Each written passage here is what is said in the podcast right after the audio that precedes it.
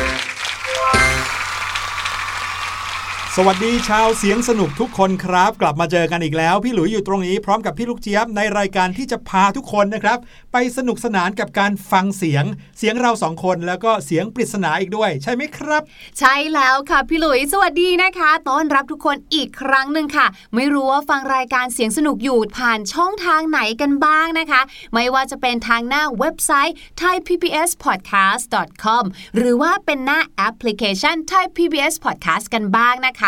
และในวันนี้ค่ะ เราก็มีเสียงปริศนามาฝากน้องๆ ชาวเสียงสนุกกันเช่นเคยเลย แต่แน่นอนก่อนที่จะไปฟัง เราก็ต้องไปถามหาคำใบ้กับพี่หลุยก่อนครับพี่หลุยคะเสียงปริศนาในวันนี้เนี่ยยากไหมคะ ยากไหมเออไม่ยากครับ ไม่ยาก เป็นเสียงที่ใบได้ว่า กอบแกบเดี๋ยวเสียงขยำกระดาษเหรอคะ หรือว่าเสียงแกะห่อลูกอม อันนั้นกอบแกบครับอ๋อต่างกันนิดนึงอันนี้นะครับเสียงกอบแกบแบบนี้น่าจะคุ้นเคยสำหรับใครที่ชอบชมภาพยนตร์นะเป็นภาพยนตร์ย้อนยุคเนี่ยก็จะมีเสียงนี้ให้พวกเราได้ยินกันครับ ลองไปฟังดู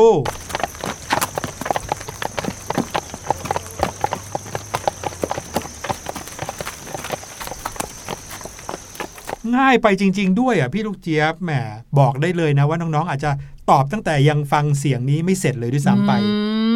แต่พี่ลูกเจี๊ยบเองก็ยังไม่ค่อยชัวร์เหมือนกันนะคะ เนี่ยเอาล่ะไม่เป็นไรยังไงซะนะคะ รายการของเราเนี่ยก็สามารถที่จะรีได้มากที่สุดเท่าที่จะทำได้อยู่แล้ว ย้อนไปย้อนมาย้อนไปย้อนมาฟังกันได้สบายๆเลย แต่ถ้าเกิดว่าใครนะคะ อยากจะพักสมองก่อนแป๊บหนึ่งค่ะ เดี๋ยวค่อยฟังอีกทีเนี่ยก็มาฟังเรื่องราวที่เราจะนำมาฝากกันดีกว่า วันนี้นะครับ ใครที่คลิกเข้ามาฟัง EP นี้ก็จะเห็นหัวข้อของเราเขียนว่าทำไมเด็ดดอกไม้ถึงสะเทือนถึงดวงดาว น้องๆ เคยได้ยินคำนี้ไหมครับ เด็ดดอกไม้สะเทือนถึงดวงดาวอืมอืมเด็ดดอกไม้เฉยๆเนี่ย จะไปสะเทือนถึงดวงดาวอะไร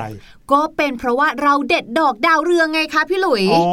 ลอยสะเทือนถึงดวงดาวเรืองคือดาวเรือง เป็นอย่างพี่ลูกเจี๊ยบบอกหรือเปล่า ไม่ใช่นะครับ เด็ดดอกไม้สะเทือนถึงดวงดาวเนี่ยน่าจะเป็นเรื่องราวของการกระทำอย่างหนึ่ง ที่มีผลมากกว่าที่เราคิดครับ แต่ว่าที่มาของประโยคนี้มาจากไหน วันนี้เราจะมาค้นคว้ากันตามเรามาเลยครับ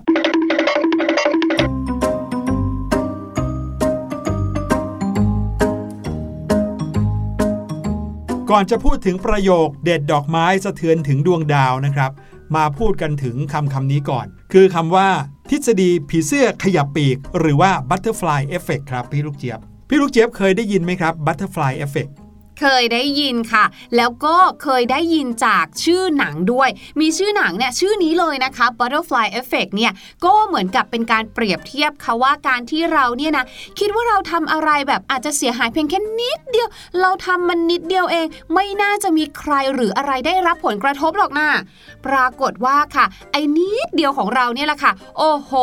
ส่งผลให้แบบโกลาหลกันกับคนหรือว่าแบบส่งผลกระทบในจำนวนมากหรือว่าจำนวนกว้างเลยค่ะอืมแล้วมันเกี่ยวกับผีเสื้อยังไงนะวันนี้เราจะมาคุยกันนะครับ เมื่อกี้นี้พี่ลูกเชียบบอกว่า ส่งผลถึงความโกลาหลใช่ไหมมีทฤษฎีอยู่ทฤษฎีหนึ่งนะครับ ที่เป็นต้นกำเนิดของวลี butterfly effect นี้เลยนะครับทฤษฎีนั้นมีชื่อว่า chaos theory หรือว่าทฤษฎีโกลาหลฮะถ้าพูดถึงทฤษฎีนี้หรือว่าวลี butterfly effect เนี่ยนะครับ มีคนอยู่คนหนึ่งที่เราจะไม่พูดถึงไม่ได้เลย นั่นก็คือศาสตราจารย์เอ็ดเวิร์ด ลอเรนซ์ครับ ศาสตราจารย์เอ็ดเวิร์ด ลอเรนซ์นะคะ เป็นนักฟิสิกส์ชาวสหรัฐอเมริกาค่ะ ศาสตราจารย์เนี่ยได้ค้นพบทฤษฎีนี้นะคะ โดยบังเอิญค่ะ ไอ้เจ้าทฤษฎีความโกลาหลเนี่ยค่ะ หรืออย่างที่พี่หลุยบอกเนาะ หลายๆ คนเนี่ยเขาจะเรียกกันว่าทฤษฎี chaos นั่นเองค่ะ ถามว่าแล้วเขาไปเจอค้นพบทฤษฎีนี้ได้ยังไงจากใต้โต๊ะเหรอคะ หรือว่าจากขวดการทดลอง ไม่ใช่ค่ะ ศาสตราจารย์เอ็ดเวิร์ดเนี่ยนะคะ เขาได้สังเกตพฤติกรรม ความโกลาหล ความไร้ระเบียบ หรือความอลเวงอลมานค่ะ ในขณะที่เขาเนี่ยได้ทำการทดลองจำลองสถานการณ์ ความสัมพันธ์ระหว่างอุณหภูมิกับกระแสลมค่ะ ถามว่าเขาทำทำไม เขาต้องการที่จะพยากรณ์การเปลี่ยนแปลงของสภาพลมฟ้าอากาศ จะได้รู้ไงว่าเออวันพรุ่งนี้เป็นยังไง อนาคตข้างหน้าเป็นยังไงจะได้เตรียมตัวได้ถูกต้อง อืมแล้วมีอะไรที่มาเกี่ยวข้องกันทำให้เกิดสถานการณ์ หรือว่าเกิดความเปลี่ยนแปลงอันนั้นไหมนะครับใช่เขาก็พูดถึง 2 อย่างก่อน คืออุณหภูมิกับกระแสลม วิธีการทดลองของเขานะครับ ก็เป็นอะไรที่ง่ายกว่าที่เราคิดมากเลยนะเขาแค่ลองป้อนค่ากระแสลมลงไปครับ ป้อนค่าอุณหภูมิลงไปที่แตกต่างกัน แล้วก็ดูว่าเมื่อเราให้กระแสลมแล้วก็ให้อุณหภูมิที่แตกต่างกันเนี่ย มันจะเกิดผลอะไรขึ้นบ้างความละเอียดของค่าที่เขา ป้อนเข้าไปเนี่ยครับพี่ลูกเจี๊ยบมีความละเอียดถึงระดับจุดทศนิยม 6 ตำแหน่งเลยนะโอ้โห6ตำแหน่งเนี่ยคิดอย่างนี้ครับน้องๆ ถ้าเกิดว่าน้องๆ มีตราช่างอันหนึ่งที่สามารถช่างความละเอียดของน้ำหนักได้ถึงทศนิยม เยอะๆเนี่ยแปลว่าเราจะรู้น้ำหนักนั้นได้อย่างละเอียดจริง ๆ ว่าหนัก 1 กิโลกรัม หรือว่า 1 กิโลกรัมกับอีก 1 ขีด หรือว่า 1 กิโลกรัมกับอีก 31 กรัม ความละเอียดเนี่ย เราจะวัดกันที่ระดับจุดทศนิยมนะครับ อ๋อ เหมือนเวลาที่เราไปห้างสรรพสินค้าในซูเปอร์มาร์เก็ตแล้วเขาก็จะต้องมีที่ชั่งผลไม้ก่อนใช่ไหมคะครับเขาก็สามารถที่จะทำเป็นจุดทศนิยม เช่น 0.12แต่ถ้าของคุณศาสตราจารย์คนนี้เนี่ยเป็น 0.12345เลย 6ตำแหน่งเลยยาวมากเลยอะเชื่อไหมครับ วิธีการที่เขาเพิ่มตัวแปร อย่างอุณหภูมิหรือว่ากระแสลมใส่เข้าไปในสถานการณ์สมมุติที่เขาสร้างขึ้นมาเนี่ยมีการป้อนกระแสลมหรือว่าป้อนอุณหภูมิเข้าไป ในระดับที่ละเอียดสุดๆ โดยเขาคาดหวังว่า ถ้าอุณหภูมิเพิ่มขึ้นแค่ 0.00001 องศา หรือกระแสลมเพิ่มขึ้น 0.00001 เมตรต่อวินาที ผลที่ได้ก็น่าจะไม่เปลี่ยนแปลงไปสักเท่าไหร่ครับ แต่กลายเป็นว่า ผลลัพธ์จากการทดลองนะครับนำไปสู่การพยากรณ์สภาพอากาศที่เปลี่ยนแปลงไปคนละทิศคนละทางเลยนะครับ จากที่คิดว่าเพิ่มอุณหภูมิไปนิดเดียว เพิ่มกระแสลมไปนิดเดียว จะเกิดผลต่อการพยากรณ์อากาศนิดเดียว โอ้โห คราวนี้กลายเป็นไปคนละเรื่องคนละทิศคนละทางเลย น้องๆ ลองจินตนาการถึงควันก็ได้นะครับ ถ้าเกิดว่าน้องๆ นึกถึงควันที่พ่นออกมาจากรูสักรูหนึ่งน้องๆ จะเห็นว่าควันจำนวนหนึ่งถูกพ่นออกมาด้วยทิศทางเดียวกันแรงเท่า ๆกัน แต่ปรากฏว่าพอมาถึงจุดหนึ่งมันกระจายออกฟุ้งไปในอากาศทั่วไปหมดเลย นักวิทยาศาสตร์อย่างศาสตราจารย์ลอเรนซ์เนี่ยเขาคิดว่าอะไรที่เป็นเหตุผลที่ทำให้ควันกระจายไปทั่วขนาดนั้น ทั้งๆที่ออกมาด้วยความเร็วเท่ากันจากทิศทางเดียวกันนี่แหละครับเลยเป็นที่มาของทฤษฎีโกลาหลแต่ว่ามันกลายมาเป็นชื่อ Butterfly Effect ได้ยังไงเนี่ยสิครับ เพราะว่าหลังจากที่ศาสตราจารย์เอ็ดเวิร์ดนะคะ ได้ค้นพบเรื่องนี้ค่ะ ก็ได้นำเรื่องนี้เนี่ยนะเข้าไปบรรยายในการประชุมทางวิชาการงานหนึ่งค่ะ เกิดขึ้นเมื่อปีพุทธศักราช 2515 นะคะ โดยเขาเนี่ยใช้หัวข้อว่า Does the flap of a butterfly's wings in Brazil set off a tornado in Texas ก็คือ การกระพือปีกของผีเสื้อในประเทศบราซิลเนี่ยก่อให้เกิดพายุทอร์นาโดในรัฐเท็กซัสได้หรือไม่ ก็คือเหมือนเขาพยายามจะเปรียบเทียบอะเนาะว่าเพิ่มกระแสลมไงคะ ความเร็วลมก็คือการกระพือปีกของผีเสื้อ มันอาจจะน้อยนิดเบาบาง แต่ความน้อยนิดนั้นน่ะอาจจะก่อให้เกิดผลกลายเป็นพายุทอร์นาโดเลยก็ได้อืมปรากฏว่าค่ะ ด้วยชื่อหัวข้อนี้ค่ะ กลายมาเป็นแนวคิดที่โด่งดังไปทั่วโลกค่ะ ในชื่อว่า ปรากฏการณ์ผีเสื้อขยับปีก หรือที่พี่หลุยบอก butterfly effect นั่นเองค่ะอืมคือผู้คนที่เข้าฟังการประชุมวิชาการครั้งนั้น เขาไม่ได้จำชื่อทฤษฎีโกลามันหลยาว แต่เขาจำทฤษฎี Butterfly Effect ใช่จำคำนี้ได้มากกว่า เพราะว่าฟังดูแล้วน่าจะนึกภาพออกได้ง่ายว่า ถ้าผีเสื้อตัวหนึ่งกระพือปีกณมุมหนึ่งของโลกจะกลายไปเป็นพายุทอร์นาโดที่อีกมุมหนึ่งของโลกได้ไหมได้ยังไง ศาสตราจารย์ลอเรนเขาอธิบายเรื่องนี้ครับว่าเป็นไปได้นะ แต่เป็นไปได้ได้ยังไงเนี่ยเขาก็บรรยายกันตลอดหลายชั่วโมงนั้นนะครับ ผู้คนก็เลยจำคำว่า Butterfly Effect ตั้งแต่นั้นเป็นต้นมาครับ ใช่แล้วในการบรรยายของเขานะคะ เขาก็เหมือนพูดสรุปให้ฟังว่า ไอ้เจ้า butterfly effect เนี่ยนะ หรือว่า chaos theory เนี่ยค่ะ ก็คือเป็นการพูดถึงความมหัศจรรย์ ความน่ามหัศจรรย์น่ะในการกระทำสิ่งต่างๆ เล็กๆ น้อยๆในแบบที่ว่าเราเนี่ยละเลยมองข้ามความสำคัญของสิ่งนั้นไปด้วยความที่ว่ามันเล็กน้อยมาก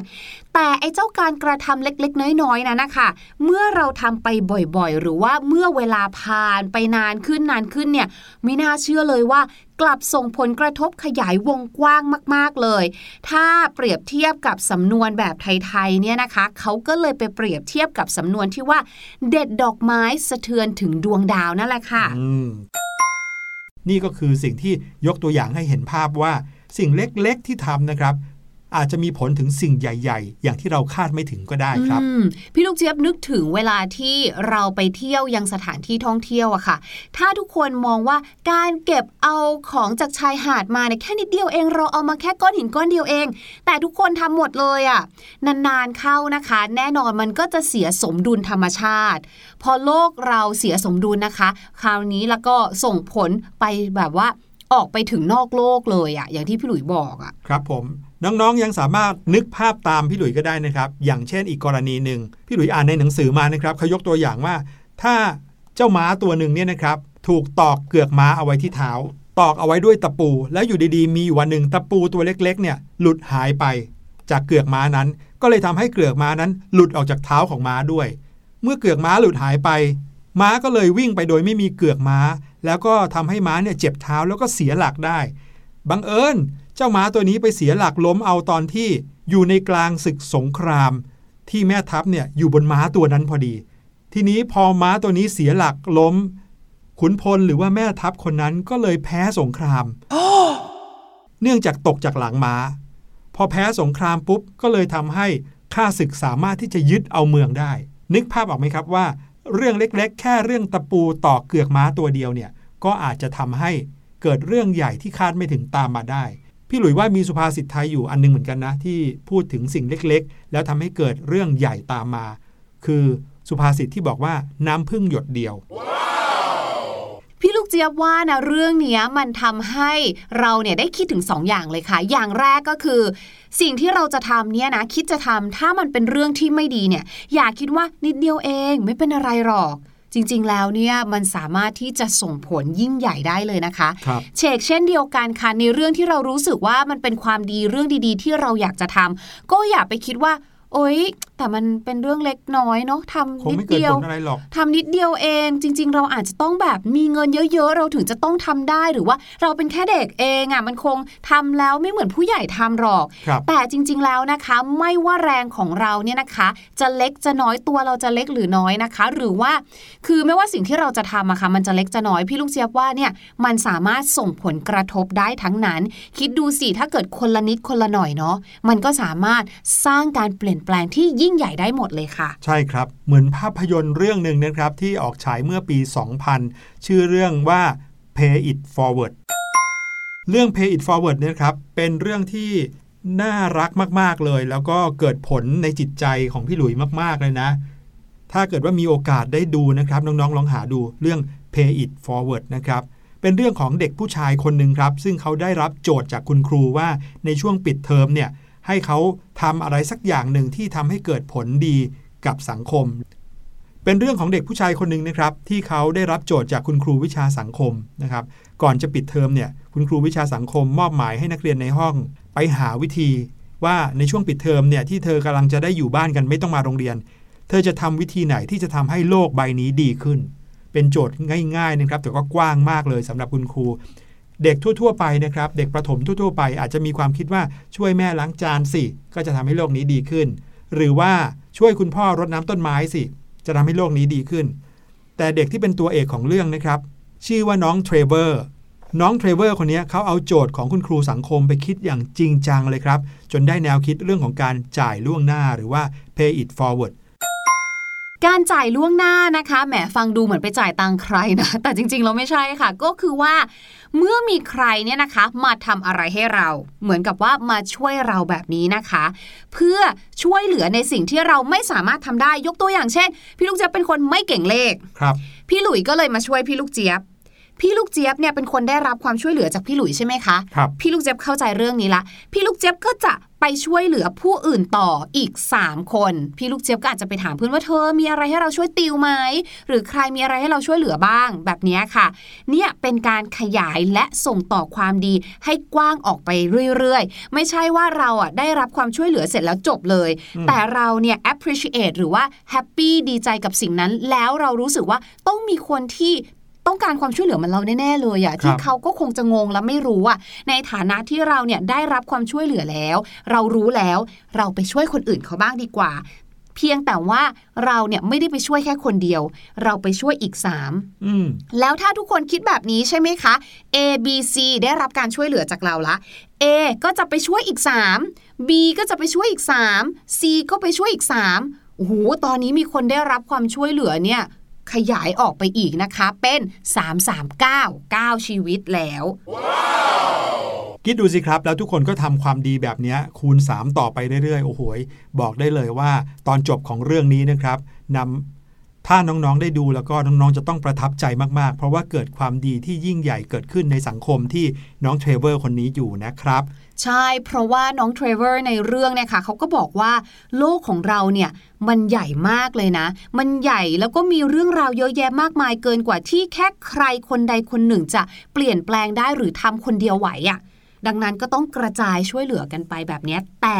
ทุกสิ่งทุกอย่างต้องเริ่มจากตัวเราค่ะ ใช่ครับ ก็เลยเอาเรื่องราวเกี่ยวกับ Butterfly Effect มาเล่าให้น้องๆฟังนะครับ เป็นคำที่ดูเหมือนจะไกลตัวเหมือนกันนะ แต่ถ้าเราคิดง่าย ๆ ว่าเริ่มจากตัวเองทำสิ่งที่ดีแล้วก็ทำต่อไปเรื่อยๆเรื่อยๆ ขยายต่อไปเรื่อยๆเรื่อยๆสังคมเราก็จะดีขึ้นนั่นเองล่ะครับ ใช่แล้วค่ะ อย่างในช่วงนี้เนาะเราก็สามารถช่วยเหลือกันได้เยอะแยะมากมายเลย เช่น เรื่องของการงดรับถุงพลาสติกนะคะ หรือว่าการลดการใช้พลาสติกที่เป็น single use นั่นเอง หรือแม้กระทั่งค่ะในช่วงนี้ เวลาเราไปไหนมาไหนเนาะเราก็คือดูแลเรื่องความสะอาดของตัวเองเพื่อที่จะอะไรคะ ตัวเราก็จะได้ไม่เป็นพาหะนำเชื้อโรคไปสู่คนอื่นด้วย ใช่แล้วครับ นั่นก็คือเรื่องราวที่อยากเอามาแบ่งปันกันในวันนี้ครับเอาล่ะไปฟังเพลงกันก่อนดีกว่านะครับ กับเพลงนี้มีชื่อว่าสะพานสายรุ้งครับ แล้วเดี๋ยวกลับมา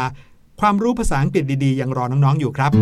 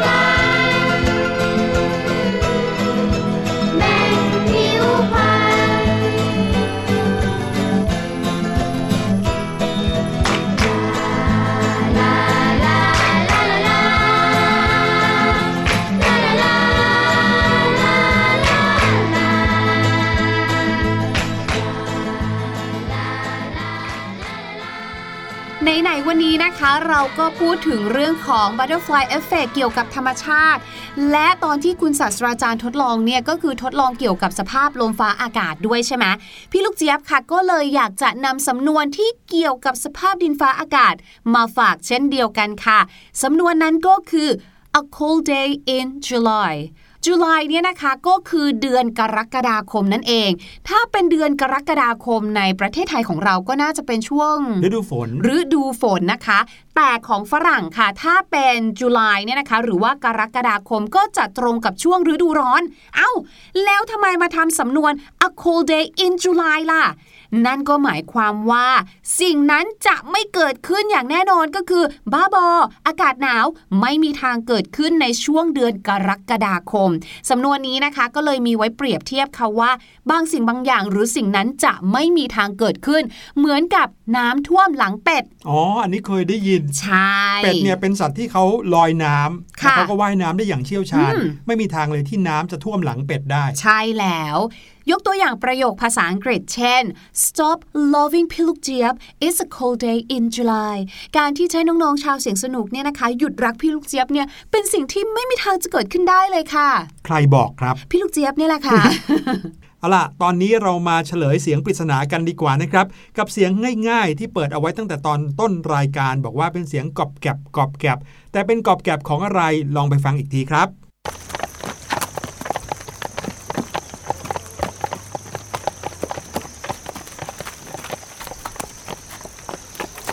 และเสียงปริศนาในวันนี้นะครับที่บอกว่าง่ายดายเหลือเกิน ก็เชื่อว่าน้องๆ คงจะตอบกันได้ว่า นี่คือเสียง